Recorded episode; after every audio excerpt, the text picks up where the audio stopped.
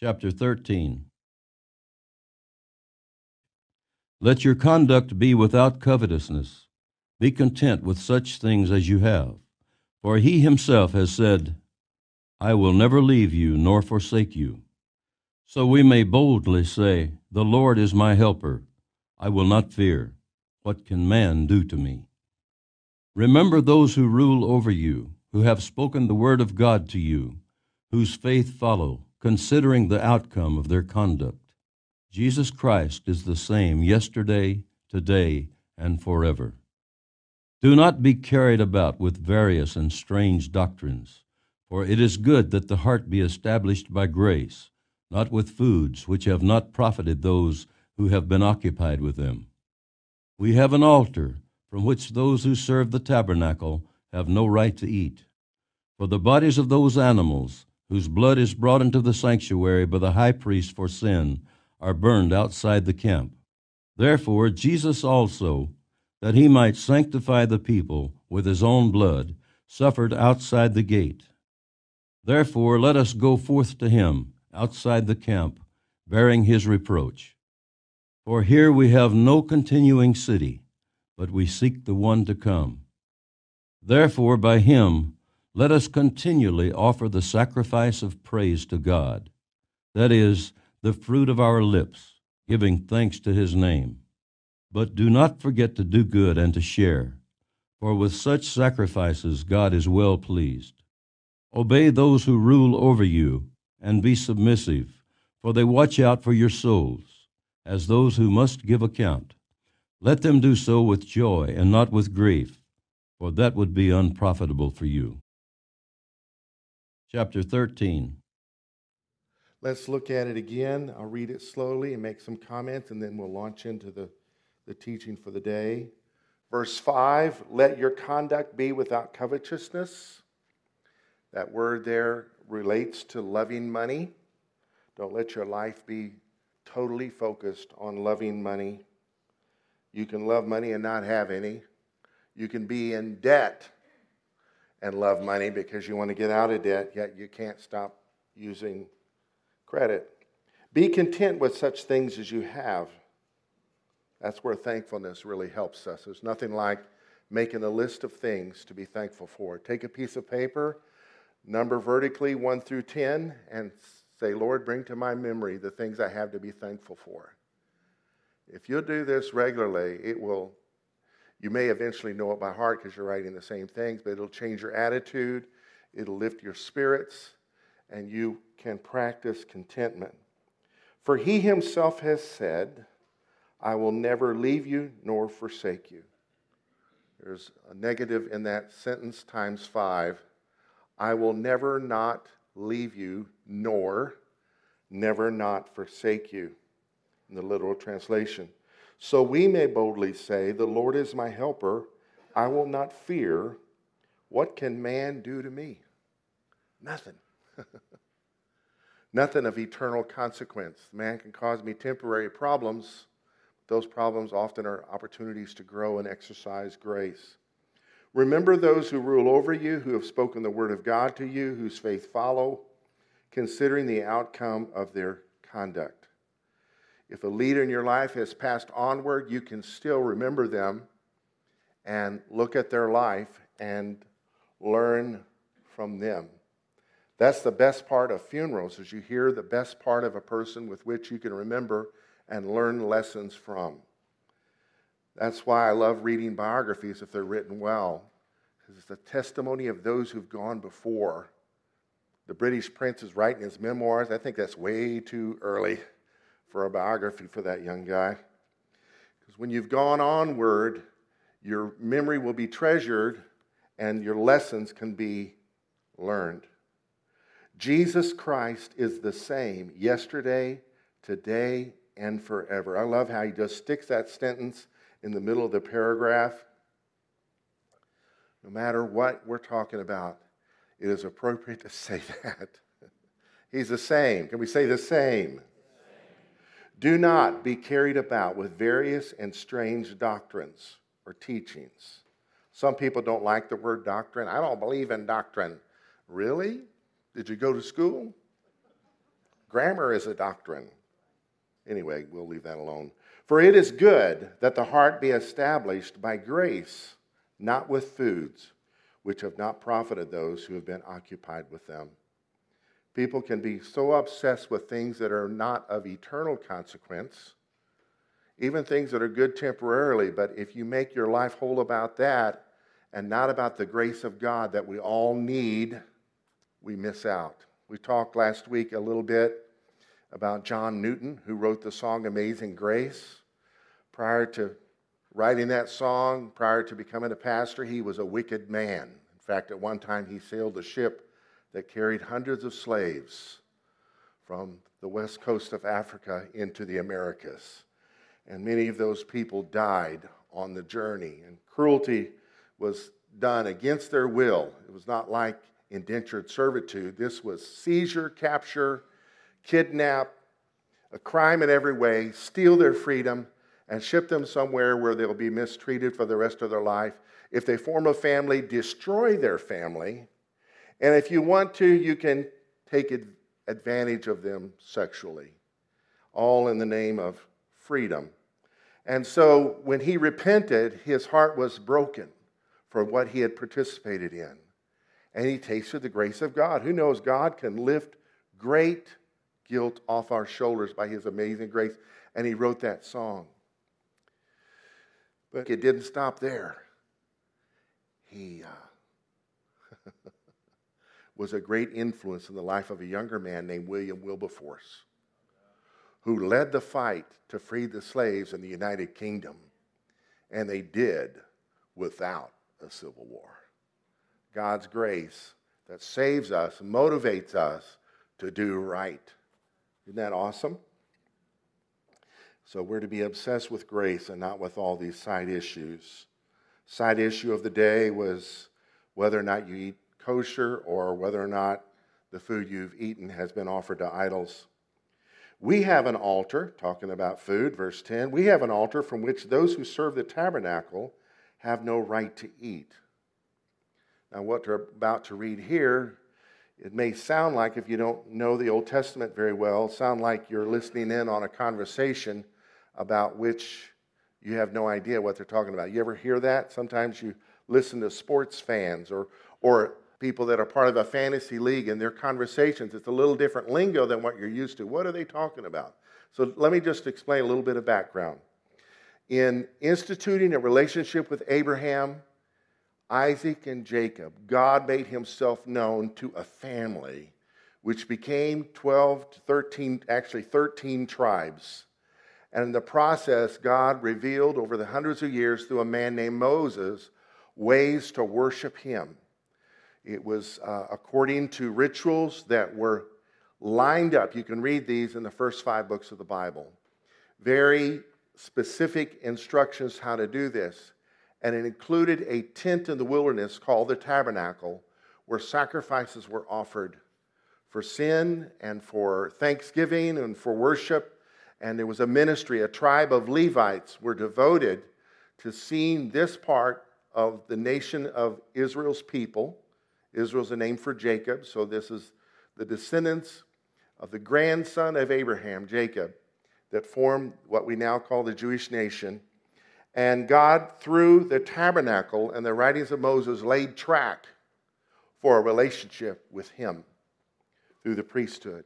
And what God was doing was laying a path, a road that would lead to His Son, also a son of Jacob. We know him as the son of David, who's a descendant of Jacob, who would be the ultimate sacrifice for the sins of the world. And so, in the operating of that, that tabernacle, that place of sacrifice, Specific offerings for sin were not offered in the tabernacle, they were burned up outside the camp. In fact, stuff they burned that had a stench was burned outside the tabernacle, out of the city. And so, years later, when the tabernacle was replaced with the temple, the practice was still carried on. Now, if things were offered up in the tabernacle, a priest could take a portion of the sacrifice and eat it. I like to think the temple smelled like the world's greatest barbecue stand. Who loves barbecue? Anybody hungry yet? And so they could eat. But the offerings that were carried outside, the sin offerings, they were not allowed to eat. And so that's what he's referring to here. We have an altar, verse 10, from which those who serve the tabernacle have no right to eat. For the bodies of those animals whose blood was brought into the sanctuary by the high priest for sin, the offering was outside the camp, and then the blood was brought in for dealing with uh, the forgiveness or atoning of sin, are burned outside the camp. Verse 12. Therefore, Jesus also, that he might sanctify or set apart or make holy the people with his own blood, suffered outside the gate. So when they executed people, they did it outside of city limits. But in his case, it was a sacrifice for sin. So being executed out of the city perfectly lined up with Scripture. Therefore, let us go forth to him outside the camp, bearing his reproach, carrying our own cross, following him. What happened to him was a scandal. And if you don't believe he was a Savior of the world, then what you believe is it was terrible. And the death of an innocent man makes no sense. But why would God allow it? And so people who do not believe totally reject it. It offends their mind to reveal their heart.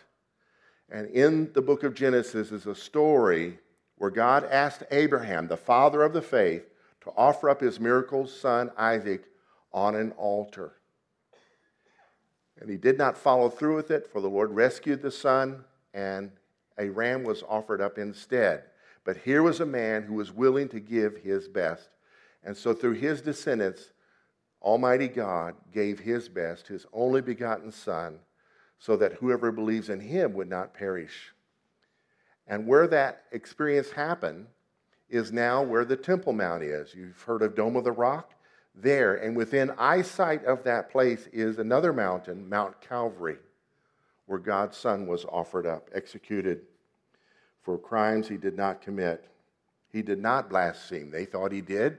Leviticus 24, uh, blasphemy carries a penalty of death by stoning. Well, the Romans wouldn't allow that. They did death by crucifixion. So his death was, was contrary to Scripture. But those that were in authority who did not believe in him thought they had a right to put him to death because he was blaspheming, saying he was God's son. But we know he wasn't because he is God's son. So, what put G- Jesus to death was their unbelief.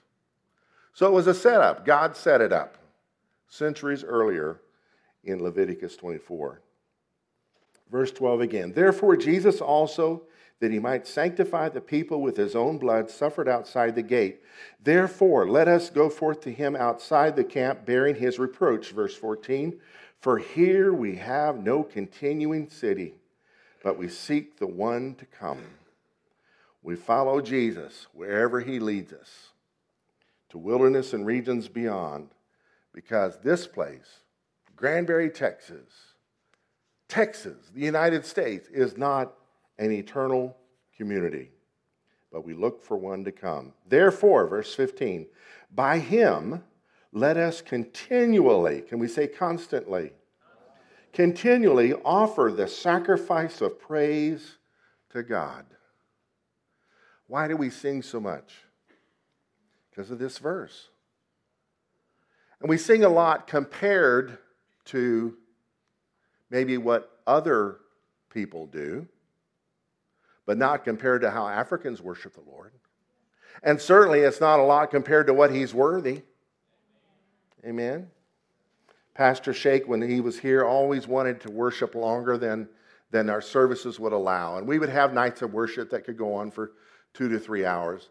But when he went to Romania, they allowed him to go as long as he wanted, and he would go for five hours at a time. He went so far, his legs swelled up and he lost his voice. And when he came home, he said, Alan, I now understand.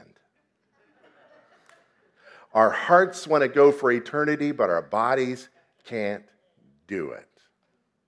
So we have to make room for the word somewhere. Amen? So here we are. Therefore, by him, by Jesus, let us continually offer the sacrifice of praise to God, that is the fruit of our lips, giving thanks to his name. That's our sacrifice. No longer do we bring a lamb or a ram or a bullock or a red heifer, we bring our praises. Amen. But do not forget to do good and to share. So we're not just a bunch of singers. We're not just the happy, clappy, hallelujah people. There's content to our worship. There's, there's good works. There's loving our neighbors. There's shoe boxes and feeding the hungry and whatever the Lord leads you to do.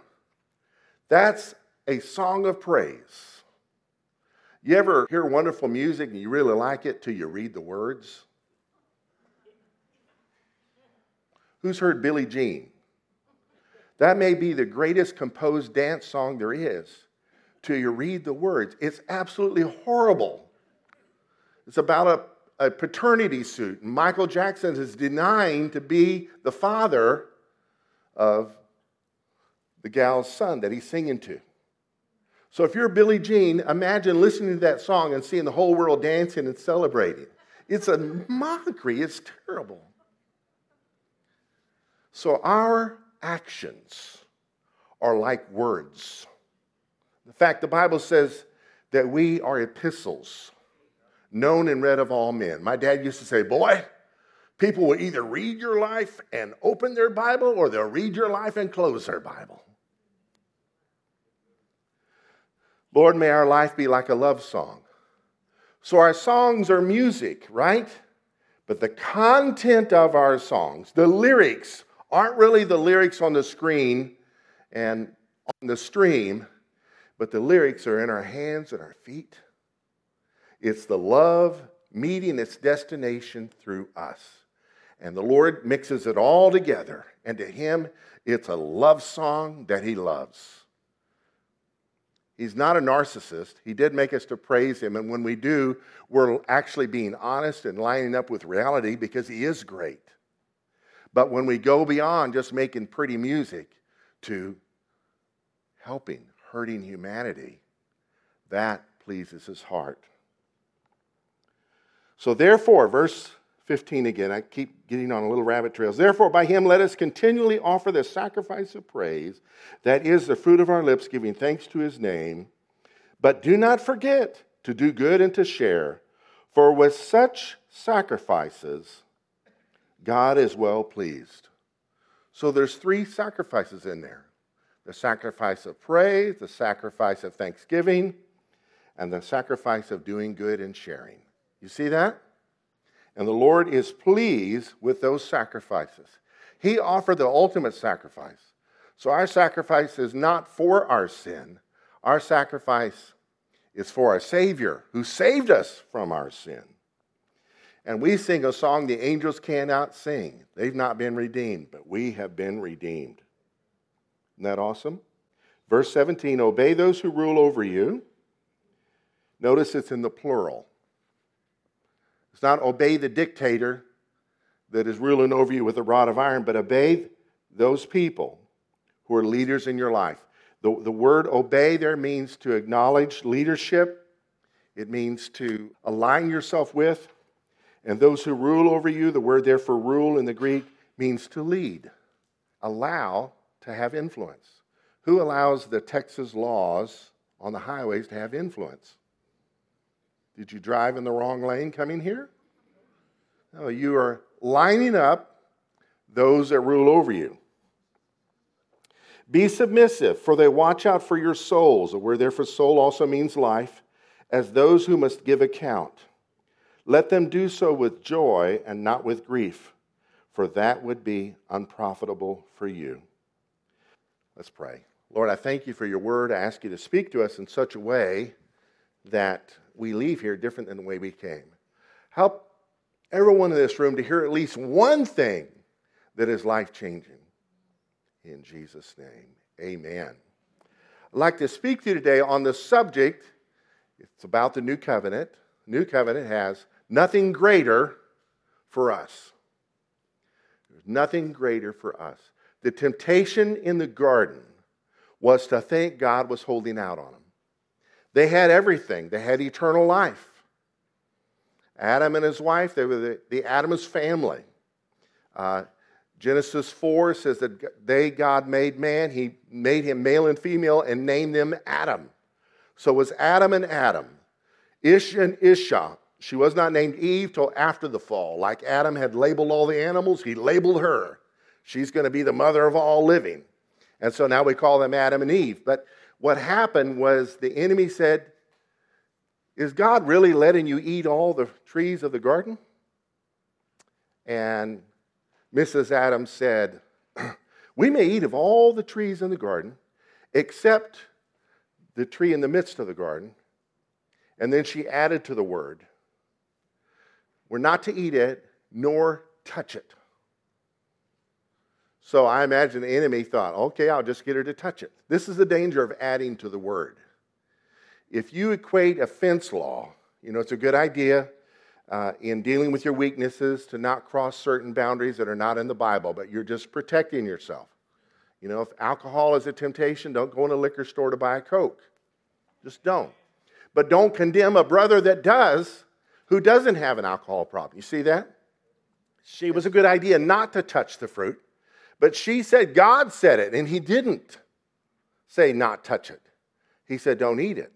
So she touched it, she ate it, and she gave it to her husband, who was initially charged with guarding the garden, and he was there with her the whole time, and he ate it.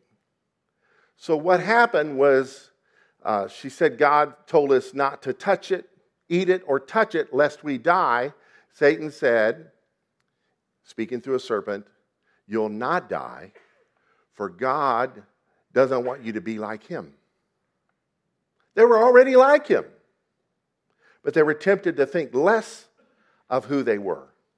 And so in the new covenant, we have something, there's nothing better, there's no better offer available to us.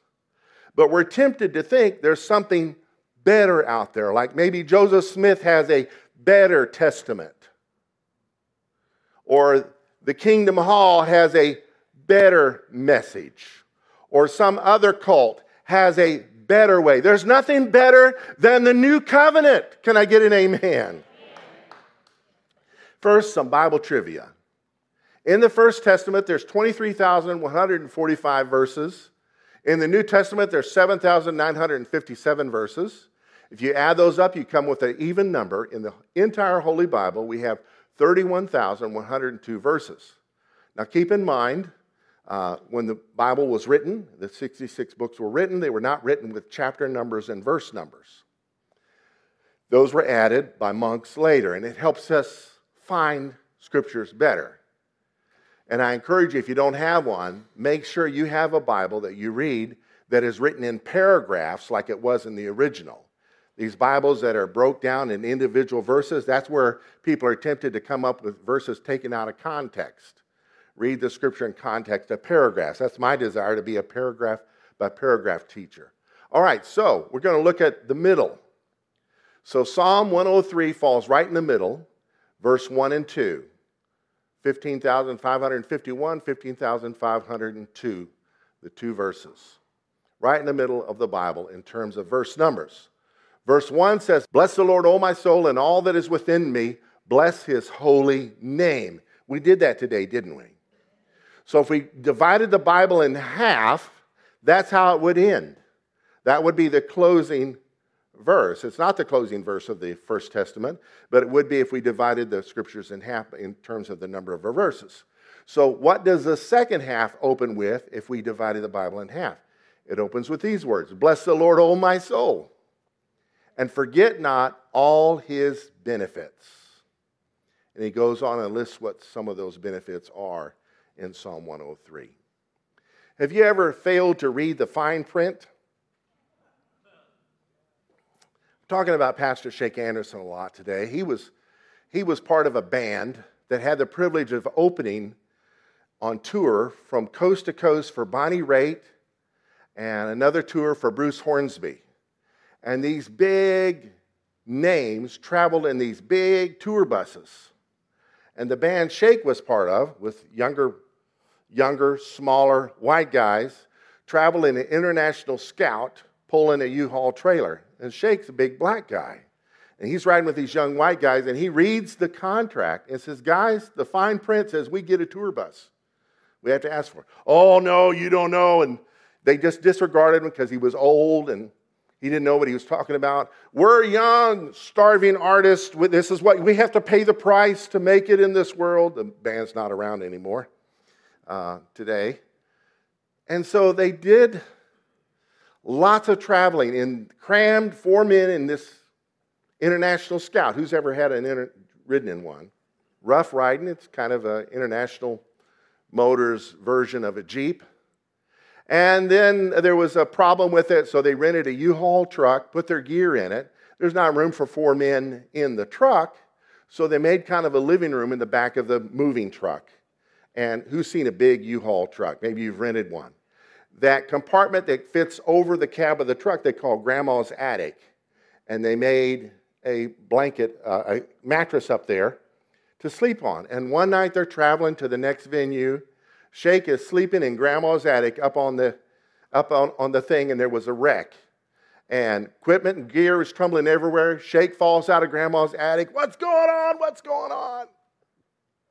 So they call their manager, who immediately, immediately put the fine print into operation. And they traveled the rest of the tour in a big tour bus because they didn't believe the benefits. They could read them, but they wouldn't believe them for themselves. They suffered and made Shake suffer the whole time, unnecessarily. And then they were blessed. What if you took a cruise and didn't believe your ticket provided meals? You're, you know, brown bagging at the whole cruise, only to find out when you get off the boat could have eaten in the dining room. Many Christians are like that. There are benefits in the new covenant that I see in this text that I want to highlight today. No, nothing is greater for us than the new covenant. This is the best. Through the new covenant, there is no better helper for us.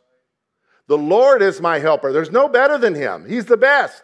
I will not fear what man can do to me. He neither sleeps nor slumbers.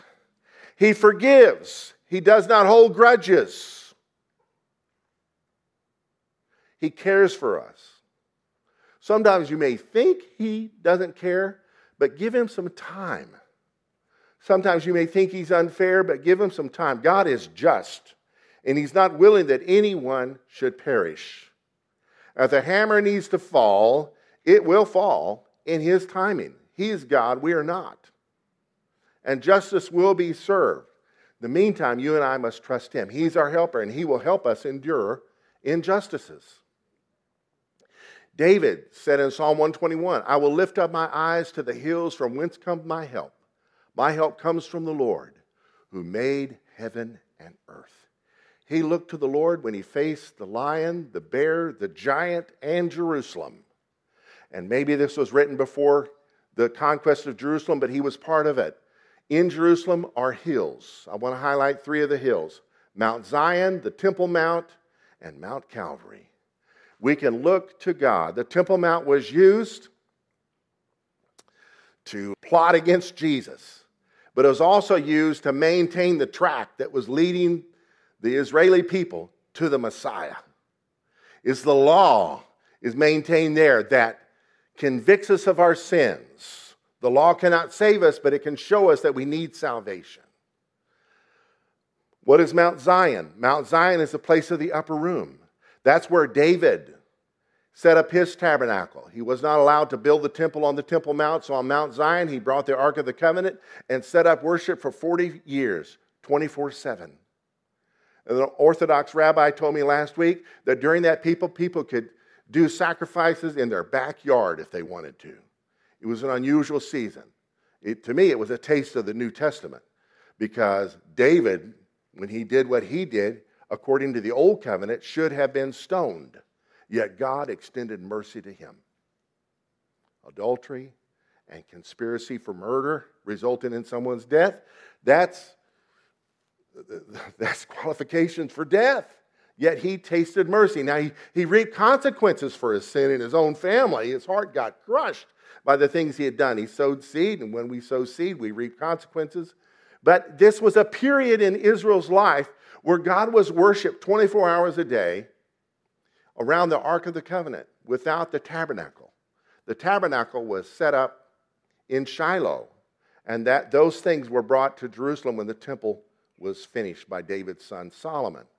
And so from that hill, you could see where the temple was going to be.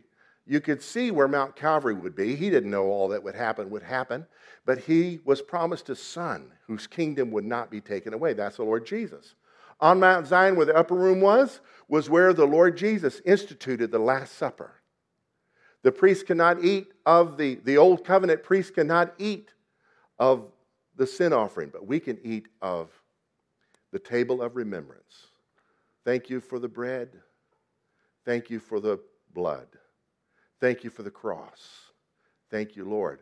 And so that was done on Mount Zion. Now there's debate whether in Acts 2, when the Holy Spirit was poured out, were the people in the upper room or were they on the Temple Mount? Luke 24 says that they were daily in the temple.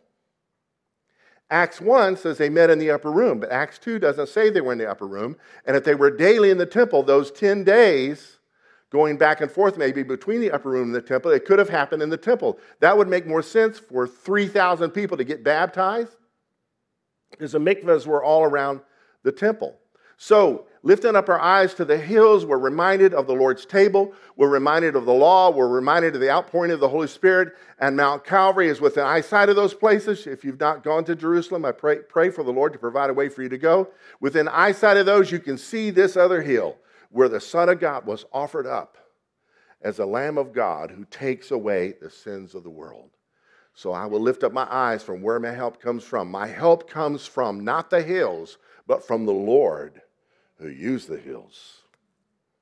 Through the new covenant, there is no better outcome for us. No better. Remember those who rule over you, who've spoken the word of God to you, whose faith follow, considering the outcome of their conduct. Why let someone be a leader in your life who don't have any fruit? Jesus said they would know us by our fruit. Look for leaders who have some fruit in their life and apply the principles. Learn from them. None of us crawled out from under a rock. We all have people we look to for leadership. We all do. We all do. When we don't, that's when we're liable to make mistakes and repeat history. Through the new covenant, there is no better Messiah for us. There is none better. There's no better. Jesus Christ, the same yesterday, today, and forever. Watch this.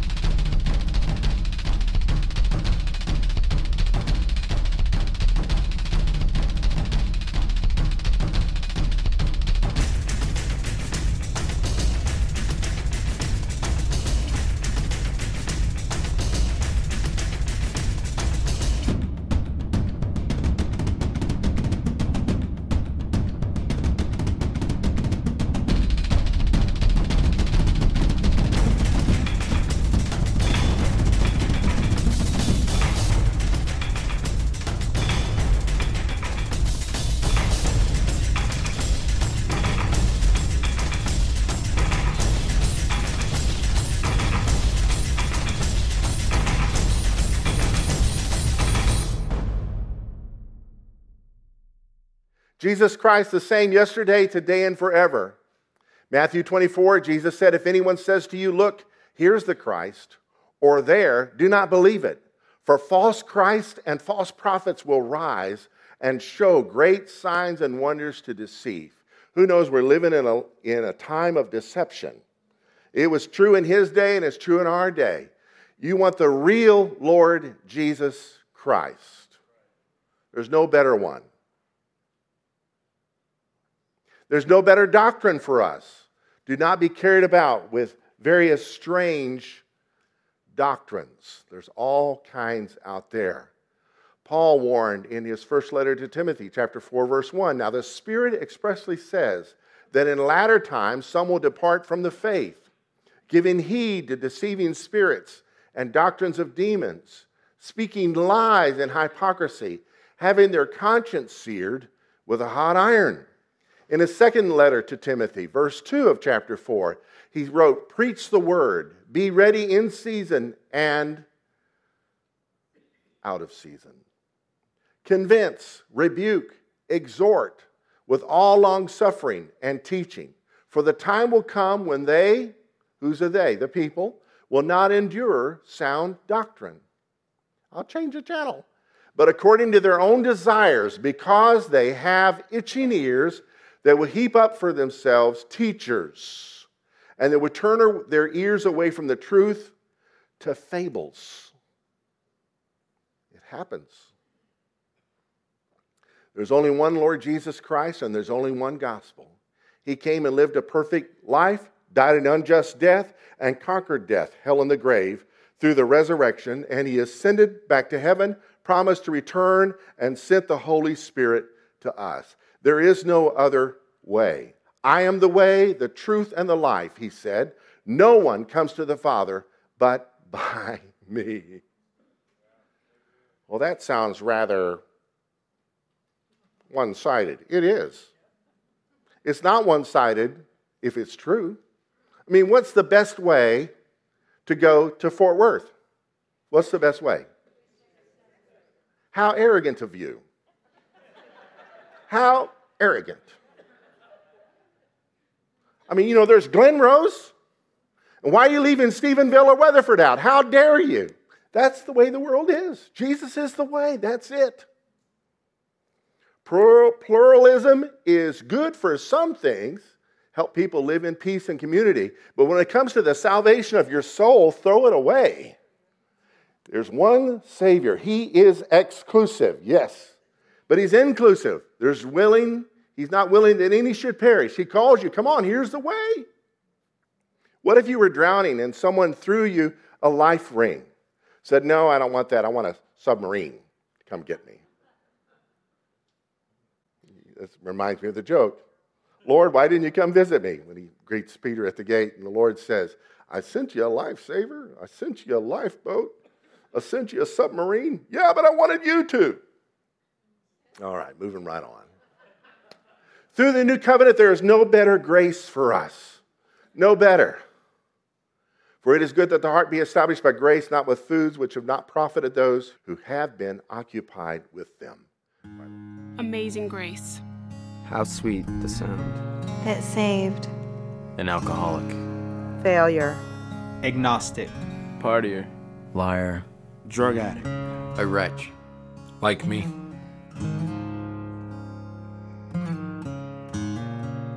I once was broken, resentful, helpless, depressed, out of control, abandoned, selfish, self destructive, angry, confused, just lost.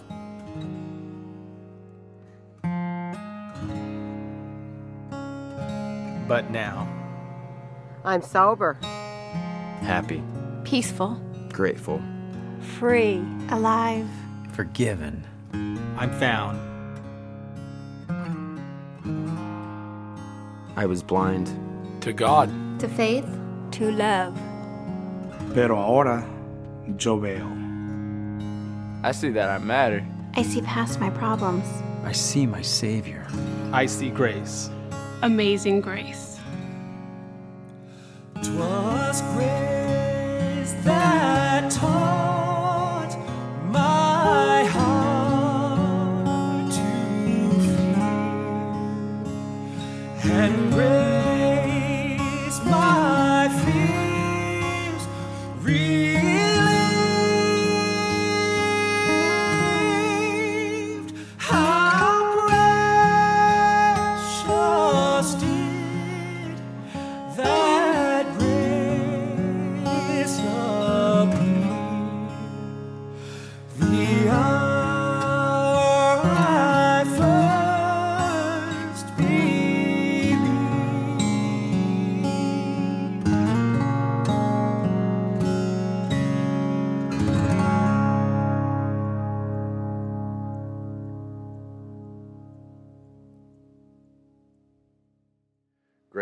changes lives. It changed John Newton's life, and as Heather shared with me last Sunday, it changed William Wilberforce's life. And he did something about the wickedness that John Newton was part of. Through the new covenant, there's no better altar for us. We have an altar from which those who serve the tabernacle have no right to eat. They had privileges, they had access to unique things in the first covenant. But they have no right to the new covenant unless they put faith in the ultimate offering, the Lord Jesus Christ. It is ironic that the sacrificial system was shut down 40 years after the ascension of Jesus. For 40 years, things began to go wrong. The, the priesthood was already corrupt. Now, no more. So, even people who observe the old covenant as best they can no longer have blood sacrifices. That's why there's all this interest in the red heifer. That's another message. Through the new covenant, there is no better blood for us, for the bodies of those animals, verse 11 said, whose blood is brought into the sanctuary by the high priest for sin, are burned outside the camp. Therefore, Jesus also, that he might sanctify the people with his own blood, suffered outside the camp. You see the parallel. Therefore, let us go to him outside the camp, bearing his reproach. Earlier in the book, we read, with his own blood, he entered the most holy place once for all. Not the picture of one, not the temple, not the tabernacle, but the one in heaven. Having obtained eternal redemption, no longer do you have to have annual sacrifices. For if the blood of bulls and goats and the ashes of a heifer, talking about the red heifer, sprinkling the unclean, sanctifies for the purifying of the flesh, be it it was temporary, how much more shall the blood of Christ, who through the eternal Spirit offered himself without spot to God, cleanse your conscience from dead works? The world is full of people suffering from their consciences. The pain of regret is eating them alive. When faith in Jesus and his blood can cleanse your conscience and take the guilt away. So we can sin again? No, why would you do that? Why would you want to do again what you regret doing? He takes the burdens away. That's the beauty of the gospel. Through the new covenant, there is no better future for us. For here we have no continuing city, but we seek the one to come. Who's seeking, who's looking for that city? Whose builder and maker is God. In chapter 11, we read about Abraham. By faith, Abraham obeyed when he was called to go out to the place where he would receive an inheritance. And he went out not knowing where he was going. By faith, he dwelt in the land of promise as in a foreign country. Verse 10 For he waited for the city which has foundations, whose builder and maker is God. While he was promised a land, he was yearning for something even more. The land had its problems. Verse 13 of Hebrews 11, talking about the heroes of faith. These all died in faith, not having received the promises. They died believing in promises that they didn't experience, but having seen them afar off. Verse 16, but now they desire a better, that is, a heavenly country. Therefore, God is not ashamed to be called their God, for he has prepared a city for them. And then in the last chapter, we read this earlier. But you have come to Mount Zion and to the city of the living God, the heavenly Jerusalem, to an innumerable company of angels. This place that John had the privilege of seeing before he went there. Revelation 21 2. Then I, John, saw the holy city, New Jerusalem, coming down out of heaven from God, prepared as a bride adorned for her husband. And I heard a loud voice from heaven saying, Behold, the tabernacle of God is with men, and he dwelt with them, and they shall be his people. God himself will be with them and be their God. And in that city, the scriptures also say, there's no night, and there's no tears, and there's no sorrow, and there's no sickness, and there's no suffering, and there's no more regret, and there's no sin. Who's looking for that city? Through the new covenant, there's no better sacrifice for us than our praises. Therefore, by him, let us continually offer the sacrifice of praise, that is the fruit of our lips, giving thanks to his name. But do not forget to do good and to share, for with such sacrifices, God is well pleased. There may be a song you really like. That song's no better than the last one if it honors God, right? The Lord loves new songs. Sing unto the Lord a new song. Sing unto the Lord all the earth. It's the song of the redeemed. It's going vertical, honoring Him like we do on Sundays when we gather together and like we do in our homes when we worship Him. There's no better sacrifice for us when our songs are expressions expressed through serving others and letting love find its destination. Revelation 19 has this command that comes from the throne saying, Praise our God, all you his servants, and those who fear him, both small and great. And I say, Yes, sir, we will. Who will? Who says, Yes, sir? Yes, Lord. And then the final point in our list of 10 things through the new covenant, there's no better leadership for us. You are blessed by leaders in your life. A church is blessed by elders that serve. If they're elders that uh, follow up on the qualifications given in the scriptures, you are blessed to be part of a congregation that's desiring to do that. And you're blessed by men and women of God who have the qualifications of leadership. They may not have the title, but they're doing awesome things for the Lord. We're blessed. Obey those who rule over you. In other words, allow the leaders in your life to be an influence. It's plural, it's plural leadership. It's not a dictator pastor. And be submissive. In other words, stop bucking leaders and, and line up and be a part of what God's doing. And who knows, the Lord will raise you up into leadership. For they watch out for your souls as those who must give an account. If someone's concerned about your life and they speak to you, don't get mad, mad and stomp off. Say, Thank you so much for caring. Thank you for caring. I have cowboy teeth.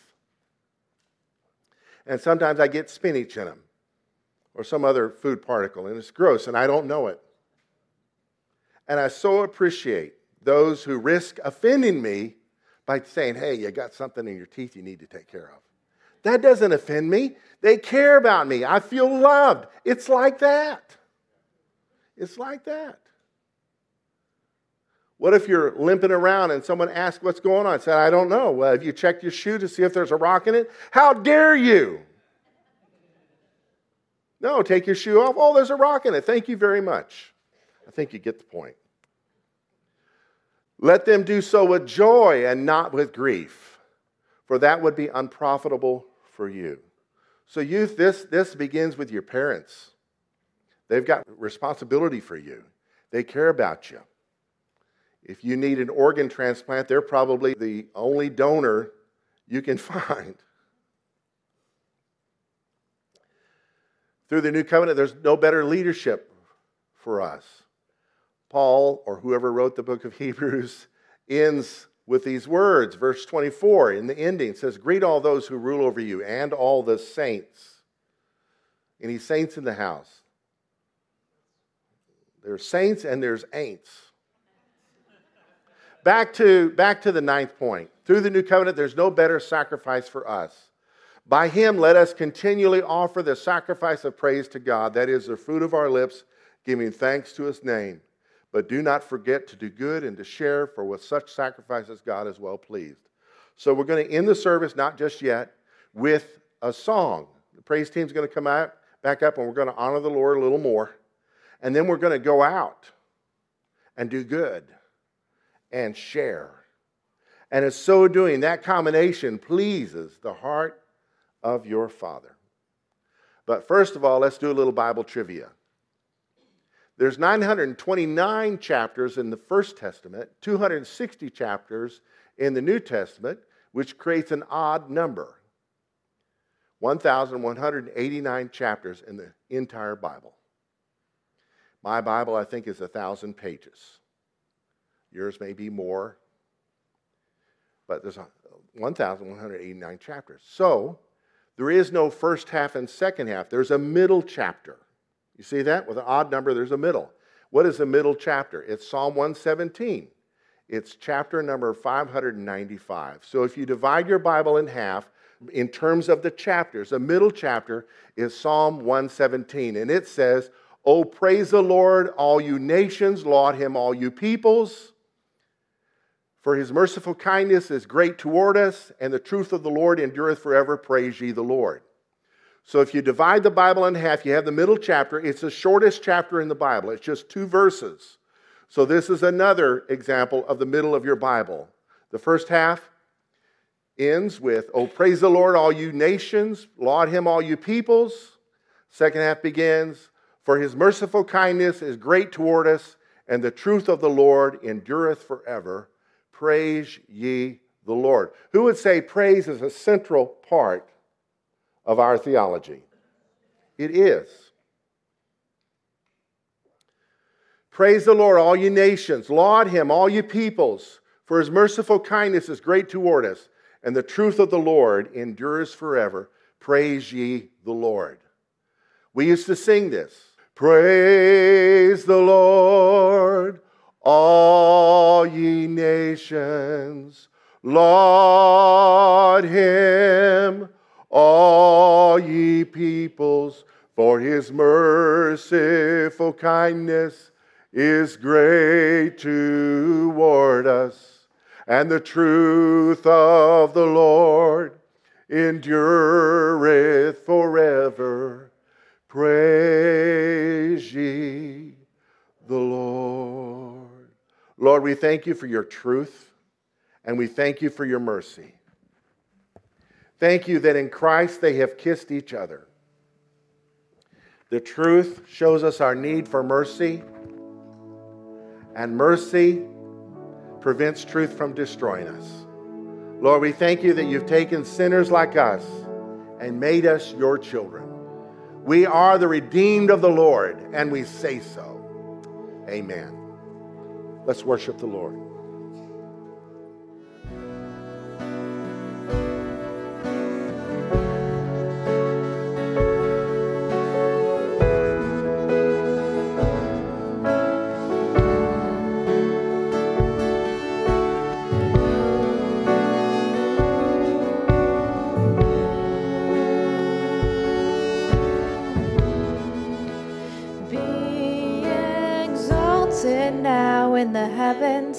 As your glory fills this place. You alone deserve our praise. You're the name above all names. Be exalted now in the heavens as your glory fills this place. You alone deserve our praise. You're the name above all names. Be exalted now in the heavens as your glory fills this place. You alone deserve our praise. You're the name above all names.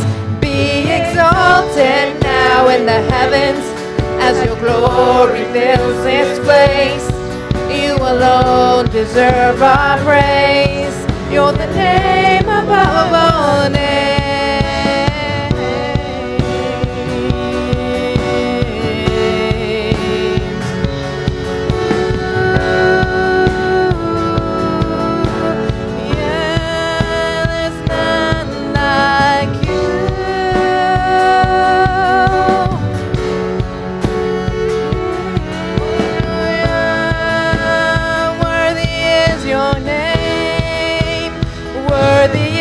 your name, Jesus. You deserve the praise. Worthy is your name. Worthy is your name, Jesus. You deserve the praise. Worthy is your name.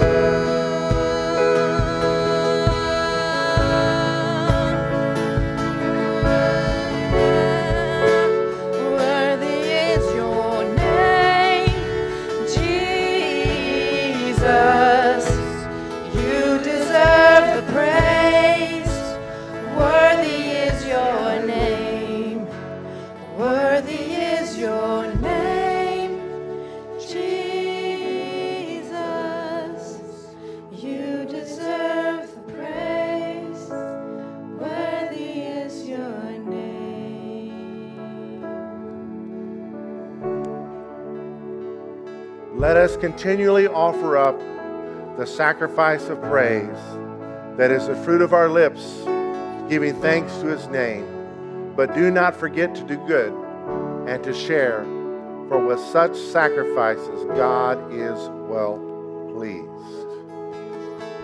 It's only 11 o'clock in Denver, so it's early. Depends on how you look at it, right? The Lord bless you and keep you. The Lord make his face to shine upon you and be gracious to you. The Lord lift up his countenance upon you and give you his peace. The peace that's based on conquest, the new covenant, and not on earthly compromise. God bless you. Go get him, Tigers. Worthy is your name, Jesus.